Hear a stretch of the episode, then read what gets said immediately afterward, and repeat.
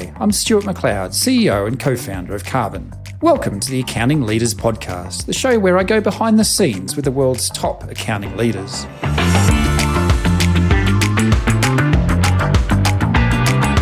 Today, I'm joined by Jeremy Hyman, the founder and principal of Jeremy Hyman Associates, an IT services and consulting company that helps firms make good IT decisions. With over 25 years of experience in the professional services sector and a degree in law, Jeremy is an IT manager, partner, software developer, and management consultant. He combines a thorough understanding of professional firms, technical disciplines, and effective approach to provide IT leadership and guidance. It's my pleasure to welcome to the Accounting Leaders podcast, Jeremy Hyman. Hi there, Stuart. How are you doing? I'm very well, Jeremy. Wonderful to see you today. It's lovely to see you as well. The magic of technology is actually working. The guys wanted to use the whole video. I said, A, like, I don't want to have to fucking worry about the whole video because then I have to do my hair and I have to get dressed and put pants on and. Yeah, I don't want to know. know. what you're not wearing, Stuart, just for what it's worth. But yeah, yeah, yeah, just for clarity. The whole point of a podcast is I turn up 10 minutes late should be informal. I haven't haven't done any research. Neither have I. But do you know what? I thought actually, mm. you know, you and I are we've known each other a while and we're we in have. the same kind of orbit. I think if we can't chat for a bit and get some useful content out of it, then we should both retire. I've been very much looking forward to seeing you.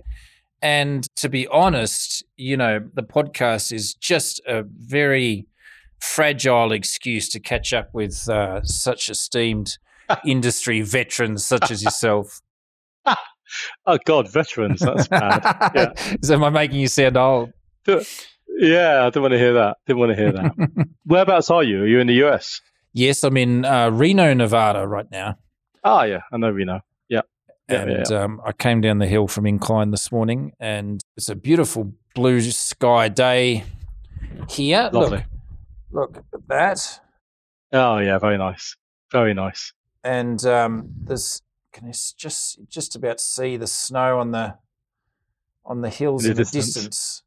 Yeah, and it's lovely. it's actually going to snow some more this week, which is ridiculous because it's all the mountains are shut. Yeah. So we're going to go for a walk on the weekend up the hill and uh, put some planks on and see what we can find. Ski down. down. Lovely. Yeah.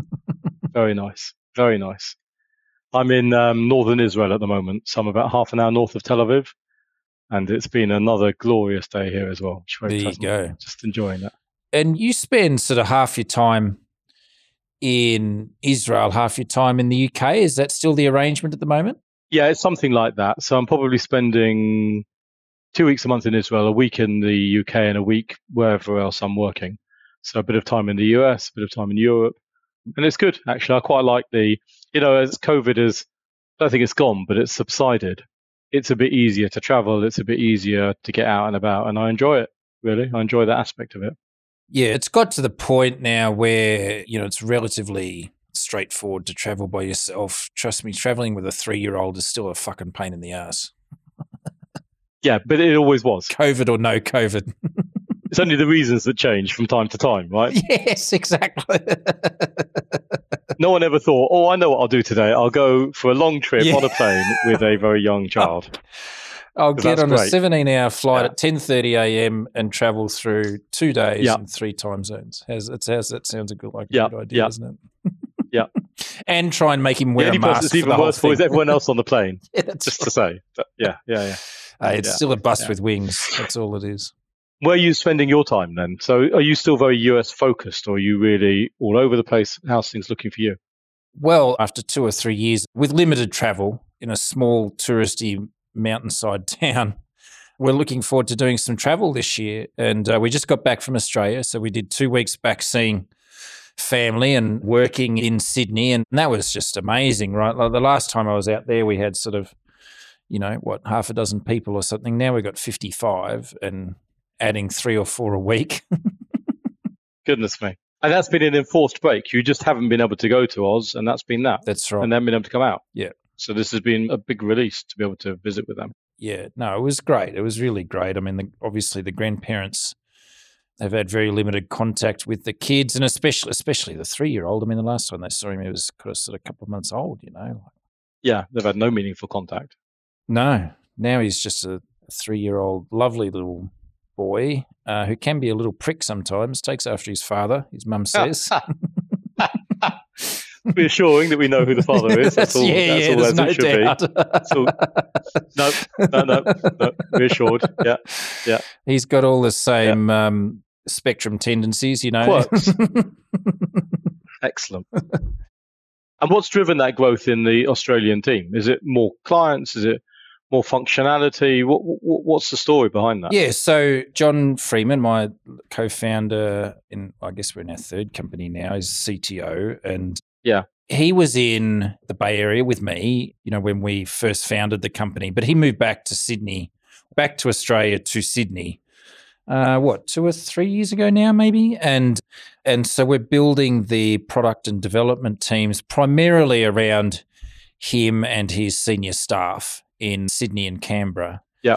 And the reason we argued about this for quite some period of time, in terms of, you know, it's very hard to find talent everywhere in the world, but particularly, you know, if you just sort of focus on one geography. But he was adamant and correct, John, you were right, that For the record, for the record, for the record, yes. the- yeah, if yeah, we can yeah, transcribe that, Lockie. Yeah.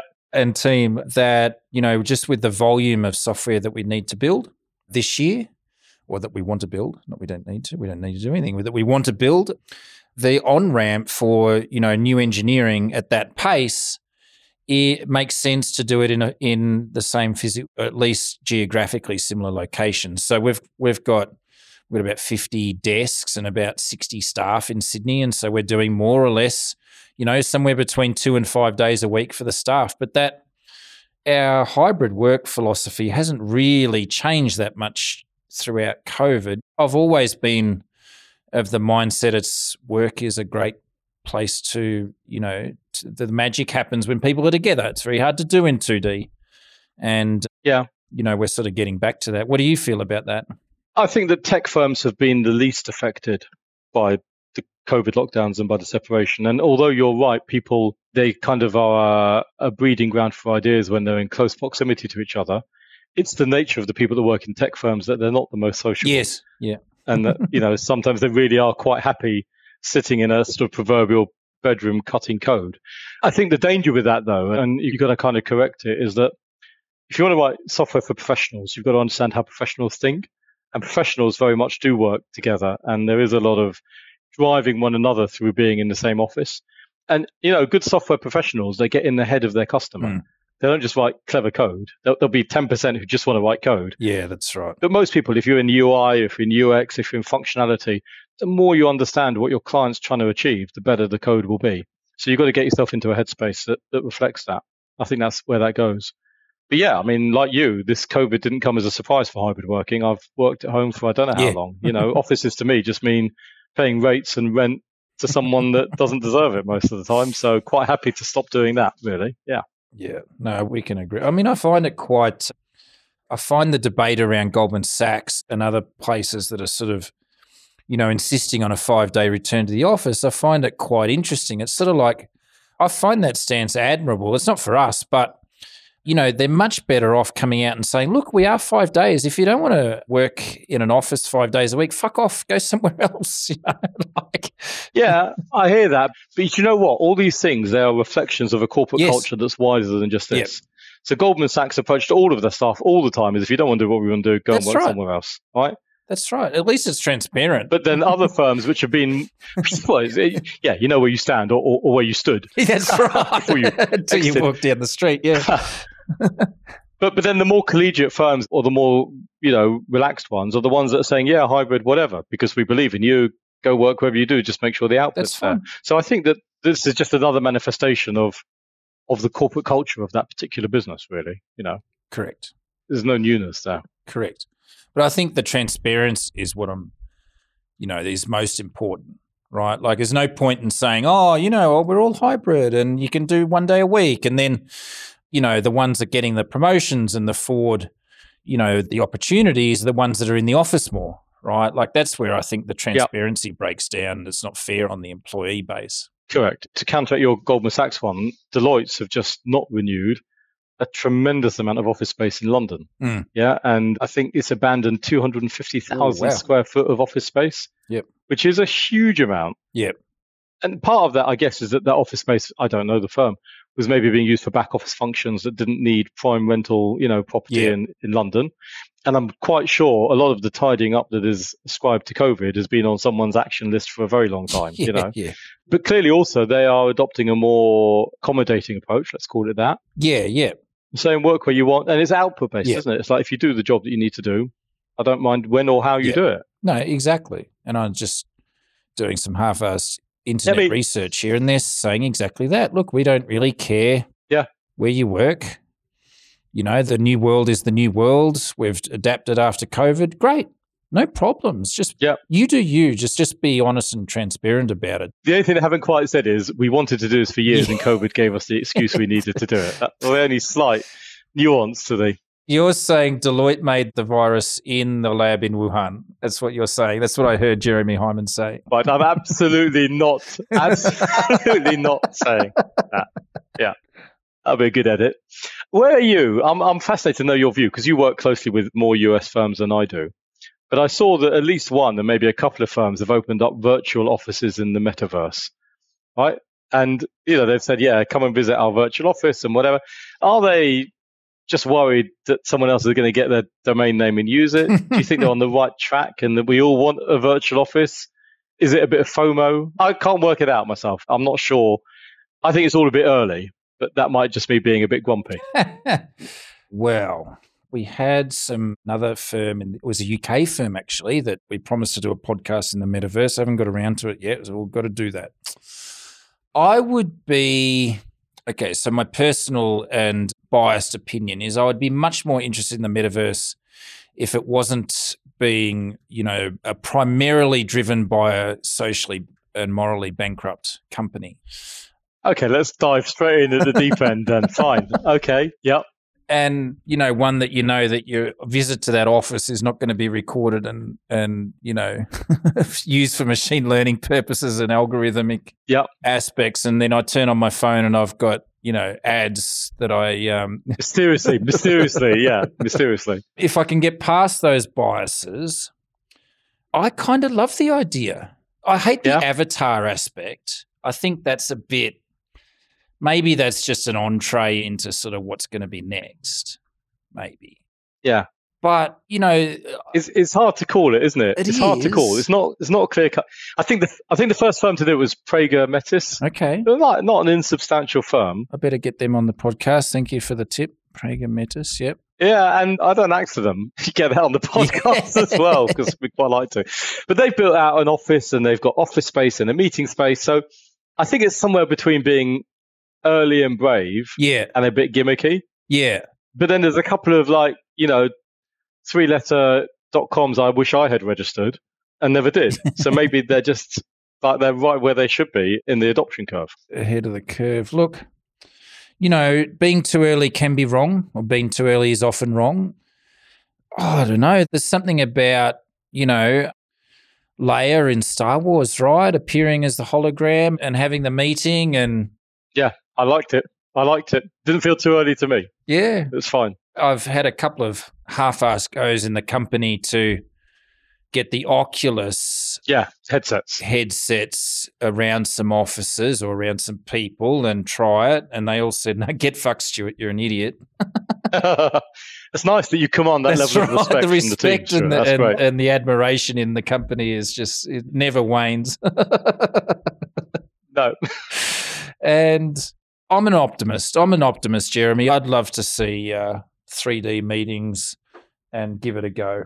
Yeah, I think it will come. I don't know that the technology is sufficiently mature yet, but I think we have now, you know, if, if we wind back two, three, four years ago, if I would have said to my clients, let's meet virtually, yeah, they wouldn't have understood the question. It's not even they would have said no, they wouldn't have understood the question. They're mid market CPAs, accountants, whatever. It wasn't in their radar. You know, if you wanted to have a video meeting, you had to be a big blue chip with a video conferencing suite Yes. and all, all of the, The things. thirty-five thousand dollar poly, Polycom kit. oh, can you imagine? Yeah. And oddly, you know, the laptops were shipping with webcams, but no one was using them, right? And then now it's the exception, not the rule, to meet in person. That's with COVID in abeyance and whatever. People I find like a conference. They like to be able to meet 100 people at once and, you know, network and chat. Or like you said, you know, a sort of a state visit to the development floor in Sydney, whatever. Yes. Yeah. But the one to ones, the one to twos, the one to threes, not people very relaxed being remote. As that matures, so if if we see avatars coming in there, if we see proper VR headsets that are cheap and comfortable and, and don't heat your brain up while you're trying to use them, I think people like it because it's your brain up. but what you get back in return is the most valuable commodity for any professional, which is time. Time you didn't have to spend commuting, time you didn't have to spend parking, time you didn't have to spend waiting for a train or a plane or whatever. And if I can give that back to somebody, they will take that because they can use that time for then whatever is more valuable. Yeah, I think there's something else. And like, you know, we're talking today from Israel to Reno and in 2D and and I love catching up like this and but there's something else to the 3D aspect, isn't it? There's something you know, the closer that you can get to that personal contact, and it's, and I know we still, you know, we've got an hour scheduled, and you know, we miss out on the small talk a bit that you get from you know, being in the office. I get that. I think the closer you can get to a real in person experience, better off the world is, right? I don't know. Am I being too optimistic that you form better relationships when the interaction is more real? I think hiding behind Zoom is a thing. I think you have more bandwidth and latitude if you meet in person. Right. So where everything is going swimmingly well, then Teams or Zoom works fine because it's a functional transactional experience. That's a great point. Right, where you need, you know, what you and I would have called the personal touch, right? And a little bit more nuanced conversation. Yep. Then that is much harder to do digitally. And it's impossible, I would argue, to do where you are the only digital party. That's where it really falls apart. Yeah. You know, so where you've got three or four people physically meeting and you're you know, looking down from a 100 inch screen, everyone's looking up your nose, that is pretty hard to have a nuanced conversation from that position. Yeah. So I guess it's horses for courses, right? You know, if I'm in my sports car mode, then it's not very useful if I go and buy a bed in IKEA and try and pick it up. There's a particular way of doing it that's going to work. Right. So I think it's not a one size fits all. And therefore, if you can use your digital interaction for the mundane, right, and not waste time on that, and therefore reserve time for the physical meets that make a real difference, then to me, that's a pretty good way of working. You know, we had plenty of meetings, didn't we, that we really didn't need to have. You know, sat in physical meetings where two hours later, that's two hours of my life I'm never getting back. I love the meetings about the meetings. They're the best. I once went to a meeting. I shouldn't, I probably shouldn't put this on a thing, but there must have been 17 people in this meeting. It was the first time I'd ever met with this client. Wow. It's a $300,000 meeting. Yeah. Right. And some people came in with food. I was like, that's a bit odd. And they were like, yeah, we've been to these meetings before. and they'd come prepped. It was like going camping. So they'd set out their food in front of them and, and I was like, okay. Yeah, wow. You know, when I bring my sandwich to our meeting, Jeremy's fucking all over. yeah, yeah, yeah. I know it's a warning sign. Absolutely. But you know what? I'll tell you another subtlety that I've observed in physical meetings versus virtual meetings. Professionals always quite liked physical meetings in their offices because I think that that gave an air of explaining who's in charge. You come to my territory. You come to my territory, and I'll fucking tell you what's what. Yeah. Exactly. I will give you advice on X, Y, Z, but it's come to my office and I'm going to advise you, right? And by the way, you're not going to be on your laptop checking it on Google. And it's like going to the doctor. You go to their territory and whatever. And I think that quite a few professionals have had to up their game when that protective structure has been taken away from them and suddenly they've actually they're on the spot where the power balance is not has not been initiated. Yeah, yeah, because it, it's true, isn't it? You get you go into their territory and you are immediately diminished or completely on your back foot because of that. It's 49-51 at, at best, right? It's not 50-50. Correct. And uh, I think that's also had an impact in relationships and it's made professionals have to up their game in their kind of relationship management a little bit. Yeah, no, I agree and we could get on to the great resignation and all of mm. that stuff. But I think as a travel aficionado, I'm more interested in sort of, you know, perhaps expanding on how relationships are going to work in the new hybrid world and how travel works, because I think there's some there's some fascinating airline companies and travel companies sort of working on you know, all kinds of different modes of transport that will, you know, sort of goes to your point, right? Like, you know, you can do meaningful travel and get rid of the meaningless meetings and do them, you know, well, hopefully you don't do them, but, you know, when you have to do them, you do them like this. And, you know, things like Boom and these different transport companies are making, you know, hemispheric travel much easier. And so, you know, that time that you were talking about before, hopefully those global relationships start to reform and and it becomes more carbon efficient too, or carbon effective at least. I was reading in the Times the other day about electric planes. Yes. Right, which I was gloriously ignorant about. It's one of those things that you read and you realize that you've missed an awful lot that's been going on.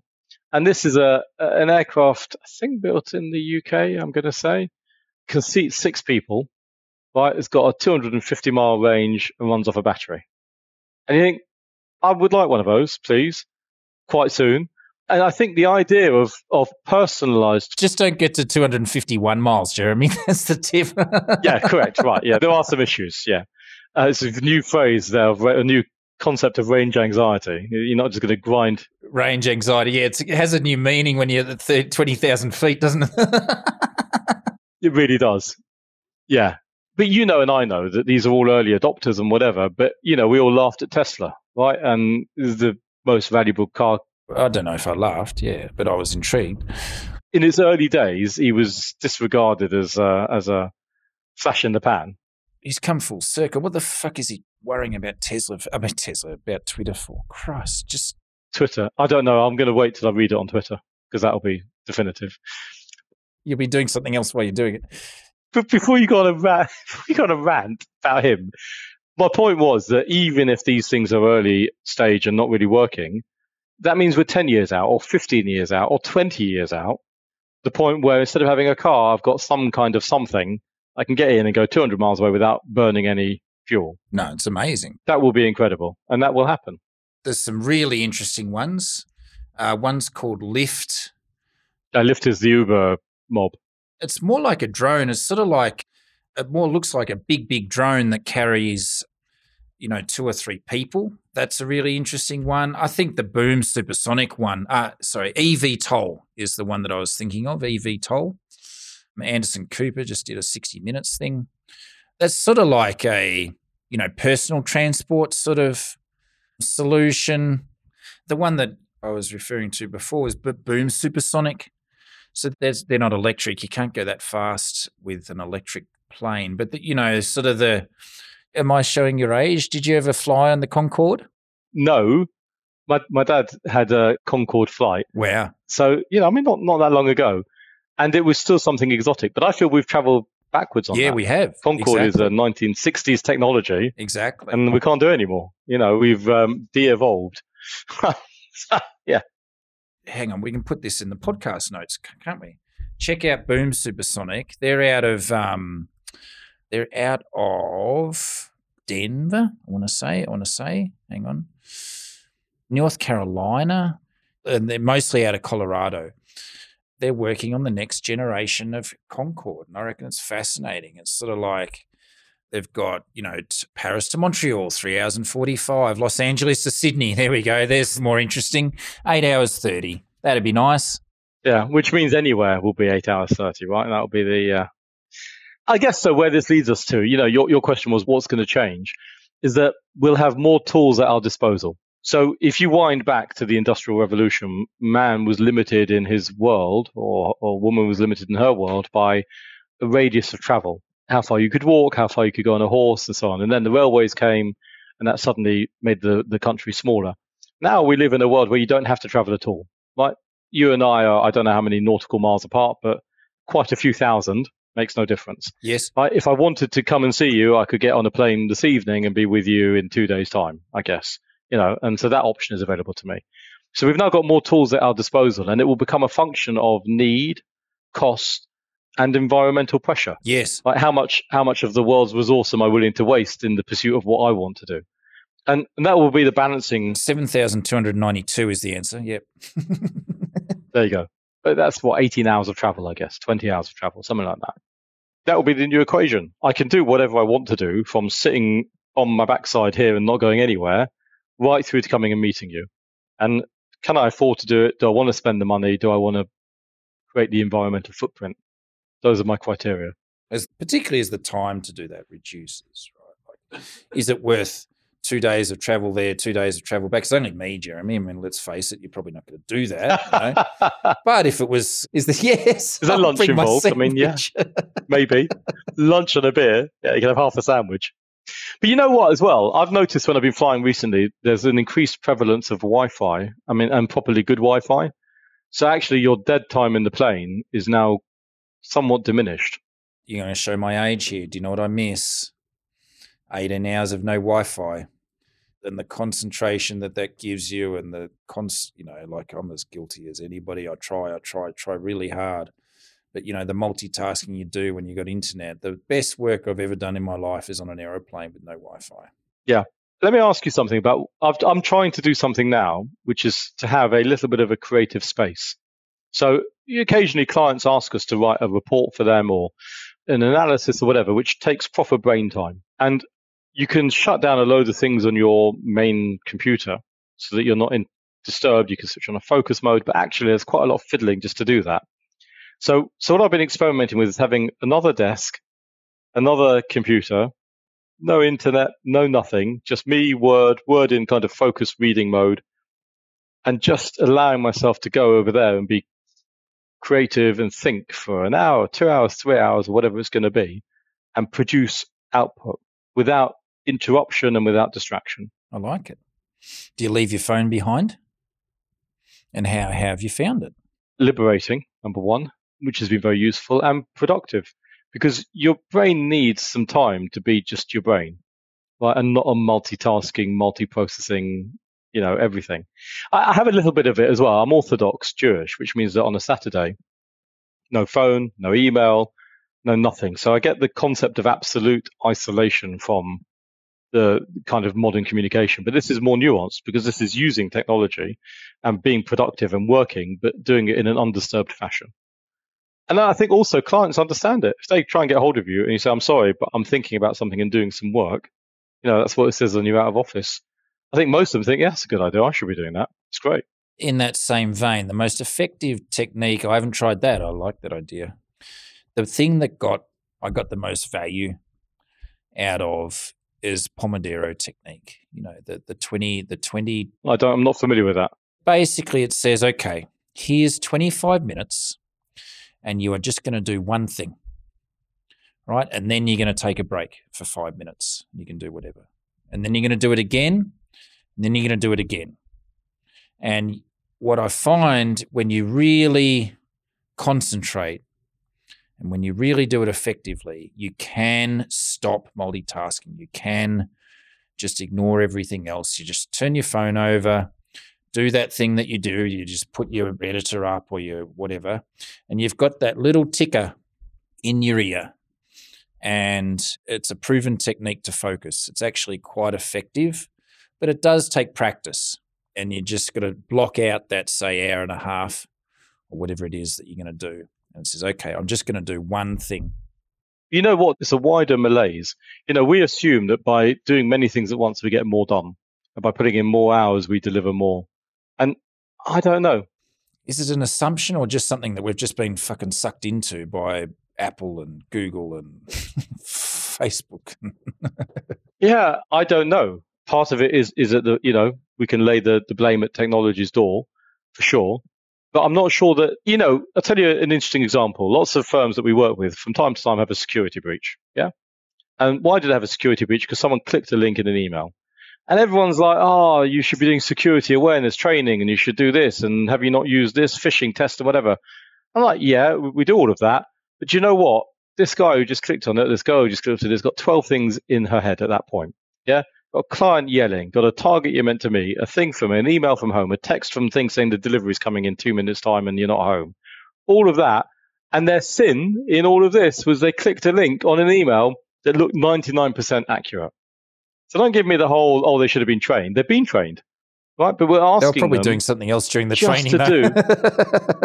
well, uh, uh, well, yeah, probably actually. You're right, though. But do you know what I mean? I do. I absolutely do. Of course they clicked it. Anyone would click it.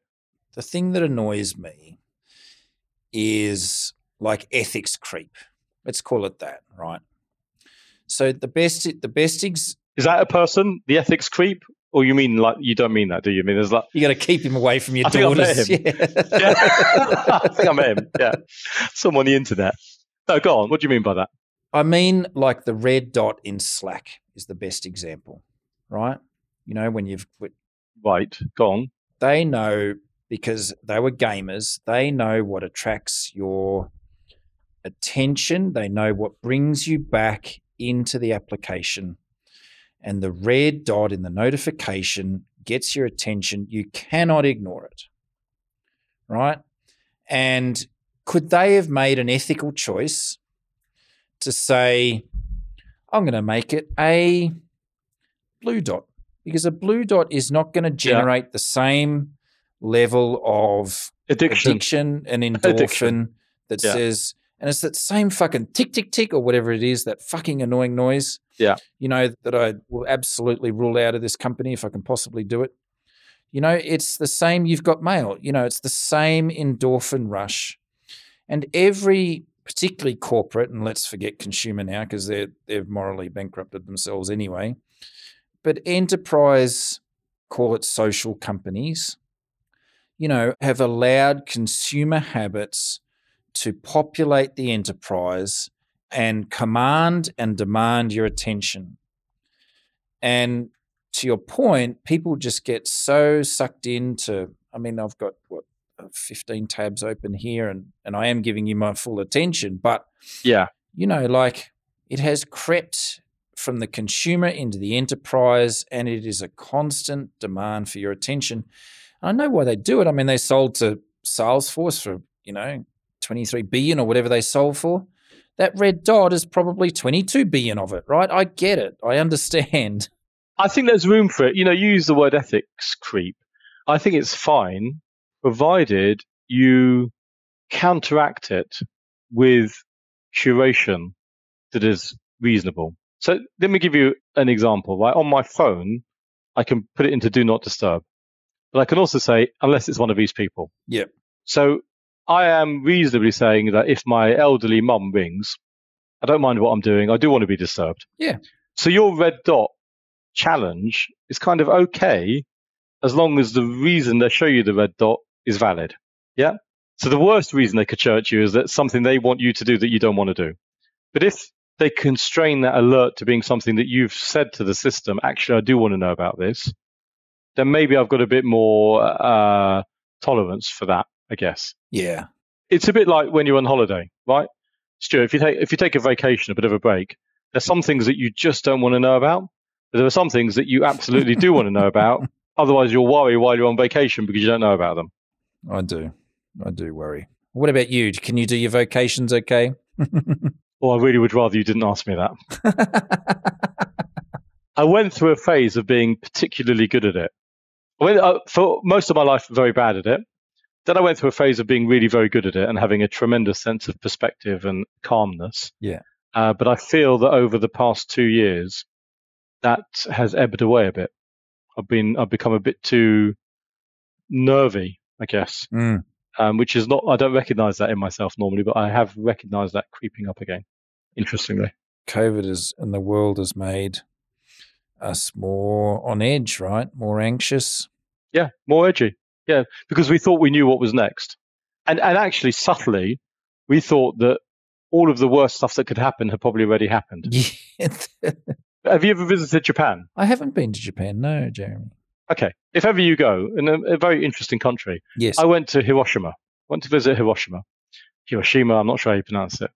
Except with my British imperialist view, I know that it should be Hiroshima. Whatever they think in Japan it is, it's actually Hiroshima because that's as what as a self-aware man once said, yeah. Self, yes, self-aware British ex-imperialist. Anyway, I was there, and the overriding sense I had in Hiroshima was of a town having a party, which is the least likely thing, right?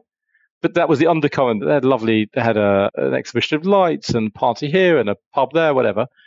And basically, the attitude that I think they had was, we've thought of the worst thing that could possibly happen, and it's already happened, and therefore, I party on. I'm not saying that there's obviously some very somber bits of the city and whatever. I think we, as, as a kind of quite advanced Western culture, making some money, being able to buy the, the luxury goods that we want, travel where we like, whatever, we've got this sorted, right? And then we have a global pandemic. And then we have a war which has a disproportionate impact, not just on the people living there, but on the whole world. And we find ourselves on the brink of a far worse situation than we might have imagined. And absolutely that makes people edgy. And it absolutely saps the confidence that we are somehow masters of our own destiny and we've got things pretty sorted. Look at your example. You couldn't go to Australia, which you could have done for $1,000, get on the plane for two years, and there was nothing you could do about it. Nothing. How unempowering is that? Very. And it causes family rifts, it causes anxiety, it causes, you know, grandparents, two years for a grandparent is a lot more that you know feels like a lot longer than two long years. Yeah, they're two long years and a ten year old. You know, like yeah, because they're on the other end of the uh, the time spectrum. So I'm going to turn your ethical point back on you, and you know, as a as software visionary, and I'm going to go for veteran yeah. in this space since you've used that phrase without any warning for me. But I think it's incumbent then, and and it's responsibility of of a good CTO, a good software designer, or whatever it's going to be, deliver the one thing to professionals that they need, which is a mechanism for them to spend their time as wisely as possible. Right? Everything else you can buy, pretty much. Okay? Time you cannot. And once it's gone, it's gone. So systems ought to be saying, hang on a minute, you don't need to do that, I've got it. You don't need to type that in for the fourth time, I've dealt with it. You don't need to check this, I already did. What you do need to do is ring this person and here's their number. Okay? And then the IT system is the partner of the organic component, the partner of the human. And that, I think, is our responsibility to identify and deliver such systems. I agree. I agree. It's fucking way easier said than done. That's why everyone isn't doing it, right? Yeah. Go stack shelves in Walmart. They, they will hire you tomorrow, Stuart. But you got to be the one in X thousand that does it. No, we try. I think we genuinely try. I think we've got an enormous amount of work to do. But I think we at Karbon genuinely try and do that. I think I think that there's a you know, sort of feature function we can edge closer, but it's not until you have a big, big business with a lot of data and a lot of resource, a lot of money, and a lot of smart people that you can actually deliver you know, big chunks of time back to people. It's really not about big chunks. It's about 1%, 1%, 1%, and the 1%ers add up over time. For sure. I'm not saying everyone can do it, by the way. I'm saying that even those people that are enabled to do it don't go and do it. So defining the mission, say, I've got all this resource, got the business, I've got the data, I've got everything. Where do I direct it? That's where the responsibility comes. Well, it's a cultural thing too, right? Yeah depends who you're building for, right? Like if you're CCH and Thomson's and uh, Iress, maybe, who are you building for? You're building for your shareholders. You're not building for your fucking customers anymore, right? You just don't give a shit. And so, you know, we're not building for our shareholders. We love our shareholders. We they we want them to make money, but we're building for our customers, and that's who we care about. I don't think there are two different aims. I think if you build for customers the right way, then you're building for your shareholders. That's you know, it's the same. Yeah, well, that's our view. It's ultimately not the view of you know those that you know still send faxes for their renewals, right? These companies have forgotten how to build software. I uh, they don't fucking know how to build software. Well, it was last time they built it was 25 years ago. I have a luxury that you don't have, which is I just advise. I don't actually have to do the software build, right? I've, I've had a history of being a software builder and I know I'm not very good at it, which is fine.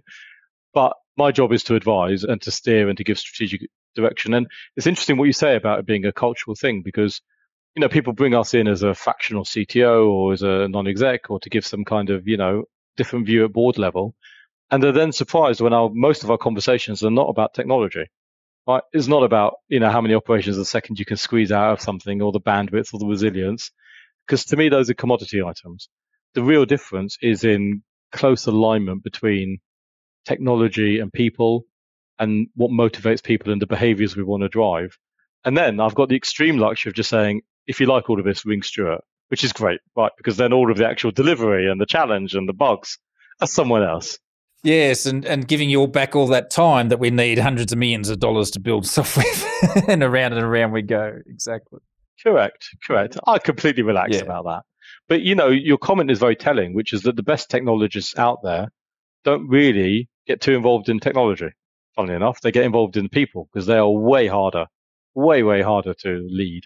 You advise 20 of the top 60 accounting firms in the UK. Where's the world going? Jeremy, tell me, what's Jeremy's worldview?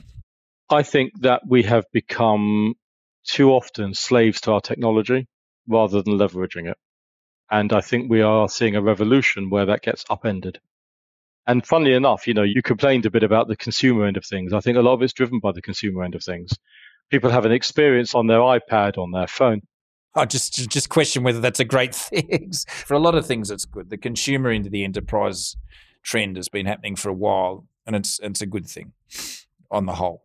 I think so. People walk around with a phone in their pocket, which basically they really quite like you know they've they've dropped a thousand dollars on it and they've got it as their constant companion and really on the whole enjoy it. Then they come to work with one of their legacy platform systems and hate it, right? Yeah, because it's making them work in a way that isn't natural.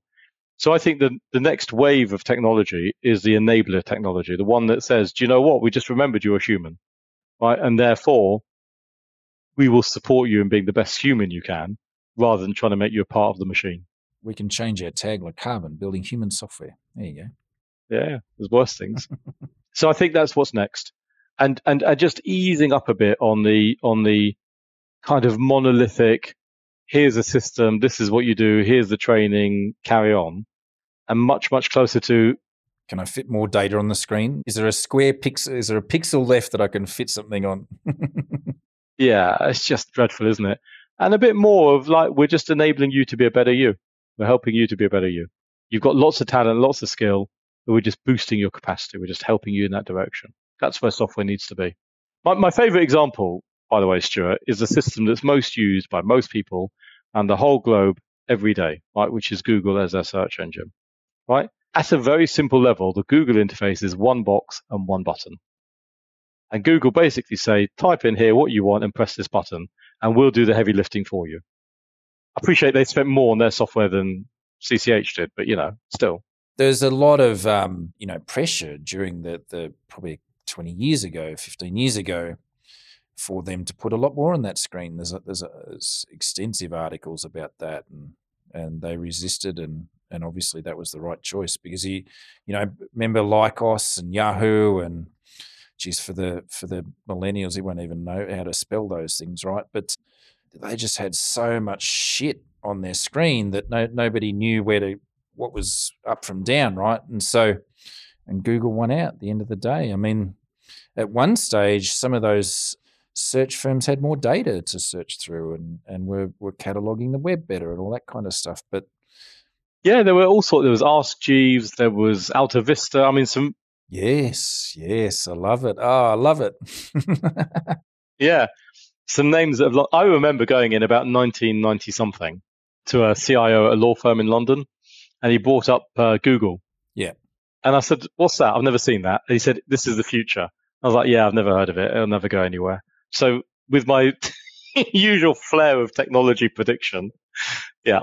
So, but yeah, I think I think that simplicity of design is what we're talking about. It, let the computer do the heavy lift. Yeah their lesson. I just went to AltaVista. It was obviously bought by Yahoo a million years ago. And the screen is covered in shit. it's just got all kinds of it's got a photo of some creek somewhere and it's got it's got ads, it's got you know, like there you go. Some people never learn. I must I'm gonna bring it up as well, have a look at it. I didn't know it still existed. Amazing, right? Yeah, it is a mess. There you go. It's the CCH of search engines. yeah. So in response to where you, w- your your question, I think we're going for the computer does more so that the human can do more being a human, and that really is a mantra that hasn't changed in my 25 years of doing this. It's just the technology is catching up with supporting it. I think. How the firms that you've advised cope with COVID and new normal, etc., etc. The honest answer is that they've done very well there was a phrase, wasn't there, in the war when they said he had a good war, which meant that actually they, they kind of did all right with it. I would never minimize the huge human toll of COVID. You know, you've seen families decimated and whole communities really reduced, and it's terrible. But I suppose I am at heart an optimist. I look for the good in everything. And quite a lot of what COVID drove was honesty. Right. So we, we had got ourselves into a stage where we weren't really honest with ourselves as businesses. We're making enough money to not have to worry about some stuff. We've got some staff that maybe really we should have had honest conversations with, but just leave well enough alone. And COVID was a very harsh light that got shone on things, and it caused firms to really reevaluate some of the decisions that they made and be a bit braver than they'd ever been before. And I would say that they have benefited from those decisions overall. Worryingly, I see people drifting back into their old ways now and not being quite so sharp and not being quite so tight and not being quite so honest. And it will be interesting to see which firms take what they learned from, let's call it the COVID era, and use it to their betterment going forward, and which ones sort of lapse back to where they were. Do you think, was there a big difference between how big firms and small firms coped, or do you think it was more related to the culture that they'd engendered pre COVID? I think big firms tended to cope better because they were more dispassionate about some of the decisions that they made, whereas smaller firms are a bit too cozy, maybe to have been able to make good decisions or lacked the management apparatus to be able to make and execute a decision. You more often find that in bigger firms. So I think maybe firms that were sort of 50 and smaller or 75 and smaller struggled a bit more. Firms that were sort of 200 or bigger tended to be pretty comfortable doing it, and also had just a bit more wherewithal and confidence to be able to make a decision and run with it. I think that's what I've seen. And the challenge that we have now is that a lot of firms, uh, the teams, are exhausted. You know, you hinted at the Great Resignation before, but actually people are just exhausted. They've been they've been running at 120 percent for two years. They've undertaken change at a rate of knots that they would wouldn't have dreamed of doing. You know, projects that were for one day maybe got done in three weeks. And now they need a rest. They need a break. They need a bit of a reset. They need some time to recover. They're reevaluating their life, their values, and where their workplace fits in with that, you know, with that value system. Yeah, and I don't think it needs a great resignation. I think that's a, an overreaction. But what it needs is an honest conversation with colleagues, with managers, with staff underneath managers, and with clients no, I don't advise. Uh, one small sole practitioner never went on holiday. You know, you, you talked about vacation before. They went on holiday because always terrified that a client's going to do something and then what they're going to do and whatever. I said, go away for a week. Yeah. And on your out of office thing, saying we're having a week off to reset so that I can work for you better when I come back. If you really need me, you can text me, but otherwise, please leave me alone for a week. I said, I guarantee you will not lose a client. In fact, you'll get some clients who'll send you out of office to someone else and say, look what my accountant says is great. And that's what it was and that, and the need for that honest dialogue and reminding everyone at every end of the equation that you're just human and there are certain things you can do and things that you can't. And it doesn't mean that you're a bad advisor or that the world's going to end. It just means that some things can't get done right now. Yep. Yep. You know, it's a mature relationship then, isn't it, with a client if you have that? I don't don't see any harm to it. And the truth is, you know, just to add to that, if you have got a client that, that doesn't like that, you're better off without them frankly, because at some point down the line, it's only going to bite you. So better off to to to discover that now and uh, politely say goodbye. In terms of all that, though, like you know, wrapping, putting all that in a bow, how do you look at your business? You know, this year, what's next for for Jeremy, and what's next for you know the accounting firms that you advise? So we've been very busy through the pandemic. We grew 35%, 40%, something like that. It was massive growth and I have been fortunate to surround myself with some very talented associates who've got complementary skills or which complementary skills is a great euphemism. It means they're better at it than I am, right? That's what that means. So, but we'll say complementary skills, and we will continue to grow and reach. It's not about winning new clients from the people we know. It's about winning clients from the people we don't know, and making ourselves known to them and bringing them on board, and showing them that some independent advice in the technology arena is valuable in terms of technology, but really is valuable in terms of their practice. And you just said, what's next for our clients? Our clients will grow not in size, but in profitability. Yeah. And in quality of work and how much they enjoy working with their clients and with their colleagues. Those are the metrics for me.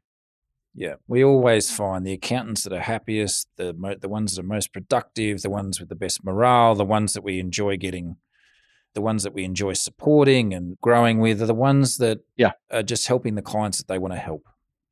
They don't have these miserable clients that, that annoy the shit out of them. They are on a journey that they enjoy, that they love. They're with friends that, you know, colleagues and peers and clients that that they're operating in a world that they get energy from. And I think you know that that's what you're saying that's you're using your skills your background your experience to advise on technology that can just help them be better people right?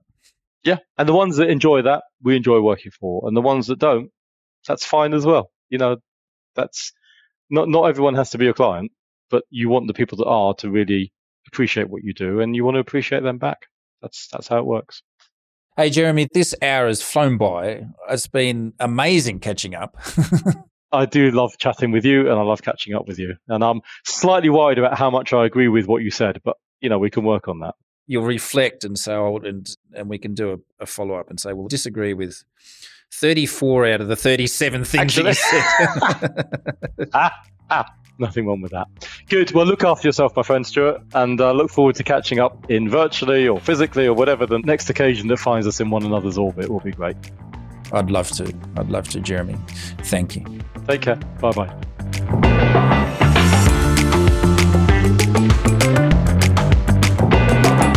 Thanks for listening to this episode. If you found this discussion interesting, fun, you'll find lots more to help you run a successful accounting firm at Karbon Magazine. There are more than a thousand free resources there, including guides, articles, templates, webinars, and more. Just head to karbonhq.com slash resources. I'd also love it if you could leave us a five star review wherever you listen to this podcast. Let us know you like this session. We'll be able to keep bringing you more guests for you to learn from and get inspired by. Thanks for joining, and see you in the next episode of the Accounting Leaders Podcast.